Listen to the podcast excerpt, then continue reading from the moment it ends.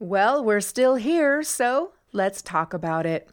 I thought today I'd share a little bit about documents. I've talked before about how I've had conversations with my kids about what I want at my end of life. I've shared with others what they want at their end of life.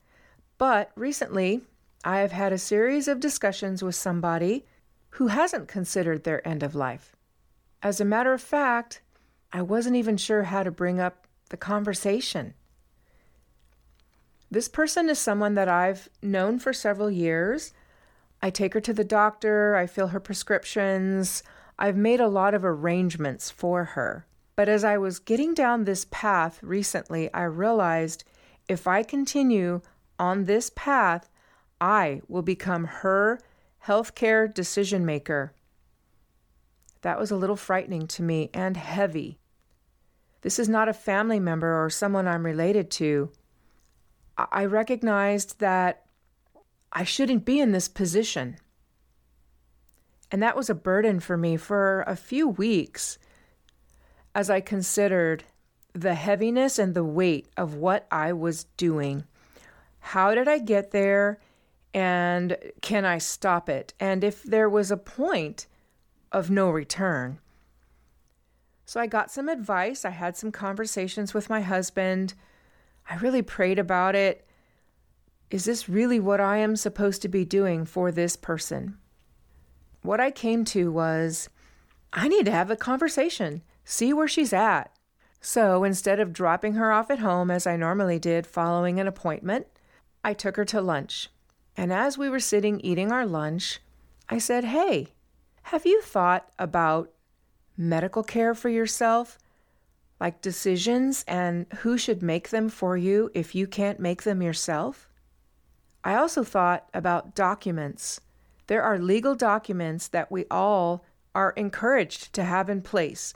The advance directive, there's also something called a POLST form, which is Physician's Orders for Life Sustaining Treatment.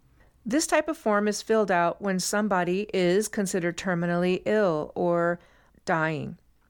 The idea here is you fill out your wishes in regard to nutrition, hydration, CPR, and other medical interventions.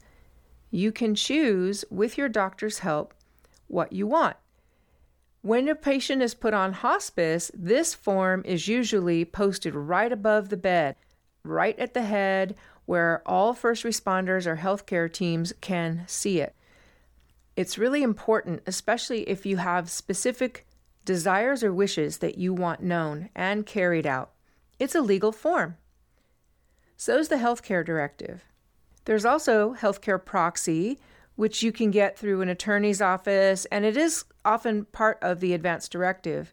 But you can see where I'm going here. It was legal, legal, legal, not just moral or loving. That became a heavy burden on my shoulders. When I sat at lunch across from my friend and asked, Have you considered medical care and who you want to make your medical decisions? Part of me was saying, Please don't let it be me. Please don't say me. But the other part was, It's okay if you say me. But I also knew that if that was her choice, we'd have further conversations about all right, but we have to partner with your family to make sure that everyone is understanding. And I would not want to be the only signature on a bottom of any legal document. At least I knew that much. I'd like to say that my burden was lifted that day, but that's not true. She did tell me which family members she wanted in charge of her medical care, and I was grateful. And then I realized I have more work to do. I needed to reach out to her son and invite them to have a conversation. So, my friend and her son, and his family if they choose, so that we all understand the choices my friend wants, or maybe things she hasn't even considered yet, but at some point will have to. Actually, let me correct that. Not choosing is also a decision. If she doesn't make any decisions for herself, they will be made on her behalf whether it's by her son or medical personnel, there is a choice and there is a decision. Over the next couple of weeks following that lunch, I thought about it. What would happen if I were to be placed in charge of somebody? It was not as easy as I thought. In theory, it seems really easy. And I talk sometimes about nuggets. I, I also have a blog post, and so in that blog post, I've actually mentioned nuggets. Actually, there's one called It's All About the Nuggets. And so I have these little sayings that I have in my head that I bring out every now and then, and it helps me kind of go back to a very important place in my mind or my heart to directly tap into whatever was happening back then to the present moment. I'll give you an example because that all sounds really weird and fuzzy, but the one that I think about is I do all the work on the front end so that there are no surprises on the back end. I say it a lot. I told my kids that. I am training you and giving you as much information up front so that you don't have any surprises or pitfalls when this situation presents itself to you. So, what does that mean? It means I don't like surprises. It means that I want to be prepared as much as possible so that no obstacles or roadblocks are presented that I didn't already consider. That sounds pretty controlling, right? And it is. I am a controller. It's how I have come to make myself feel safe in this life. It is how I have been able to take care of my children when my husband was traveling. It just became something in my tool belt. With my friend, however, what I realized is that it is not my preparation, it's hers. Once I started realizing that, the burden of documents, conversations, and decisions really did ease. My shoulders lifted. I was not feeling as heavy because I made the phone call to the family member, invited them in to have this conversation, and realized I don't have control. I'm not the only one in her life who can make medical decisions, nor should I be the only one. All of that to say that as we go through this podcast and we talk about death and dying, decisions, end of life, and this burden of who knows what I want? Do I even know what I want? How can I share it? How can I invite a friend to have that conversation? How can I encourage a friend to consider their own end of life? I hope that this helps you to feel less burdened, to take that nugget of, I'm doing it all now so I don't have to do it later. And maybe it, if it doesn't help you, you can discard it altogether. I haven't discarded it because it helps me in a lot of other situations. But for this particular topic of inviting this family into my friend's life in a way that maybe hadn't been done before, which I don't think is wrong, by the way. And let me just interject that really quick. It's not that they were wrong because they hadn't had this conversation, it's that they're young. And before my mom became terminally ill and my dad became terminally ill, I didn't know either. I was young. I had not even contemplated the death of my parents, let alone my children and my husband. So I don't blame them if they had never had that thought. But I will say, because I did have that thought, had I not shared that, we could be having a completely different conversation. So, I don't know if there's any logic to what I've shared today.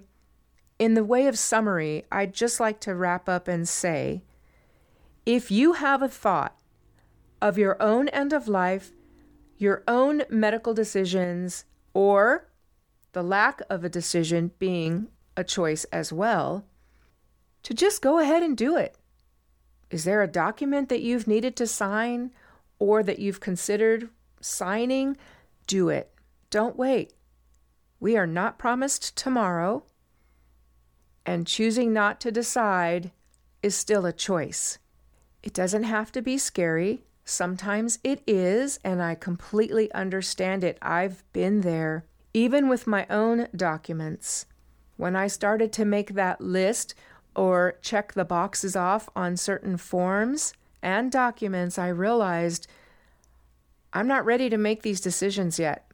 I needed to pack it away for a little while, continue having the conversations, and then pull those documents back out, look at them again, and reassess what I want, what I don't want, and what I'm not sure of yet.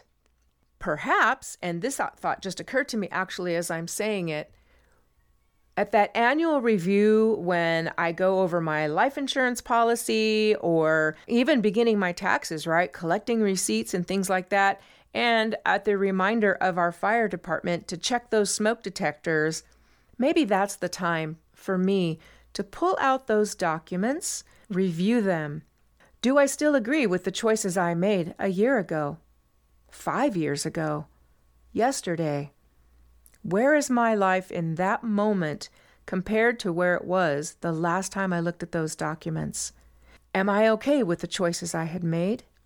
And maybe for my friend in a year from now, she and I together can look at her documents and ask those same questions. I think it's important to the friendship. We should take advantage of those opportunities. Now, I gotta say, too, that doesn't mean that every conversation has to be about death and dying and what are you doing and what choices are you making and do you have your documents and your forms? Not at all. There is so much room for joy and laughter and fun. It doesn't have to be serious all the time. But let's not be in denial. Sometimes, if we love people, there's going to be serious conversation, serious discussions that need to be had. I hope this helps a little bit today and thanks for listening.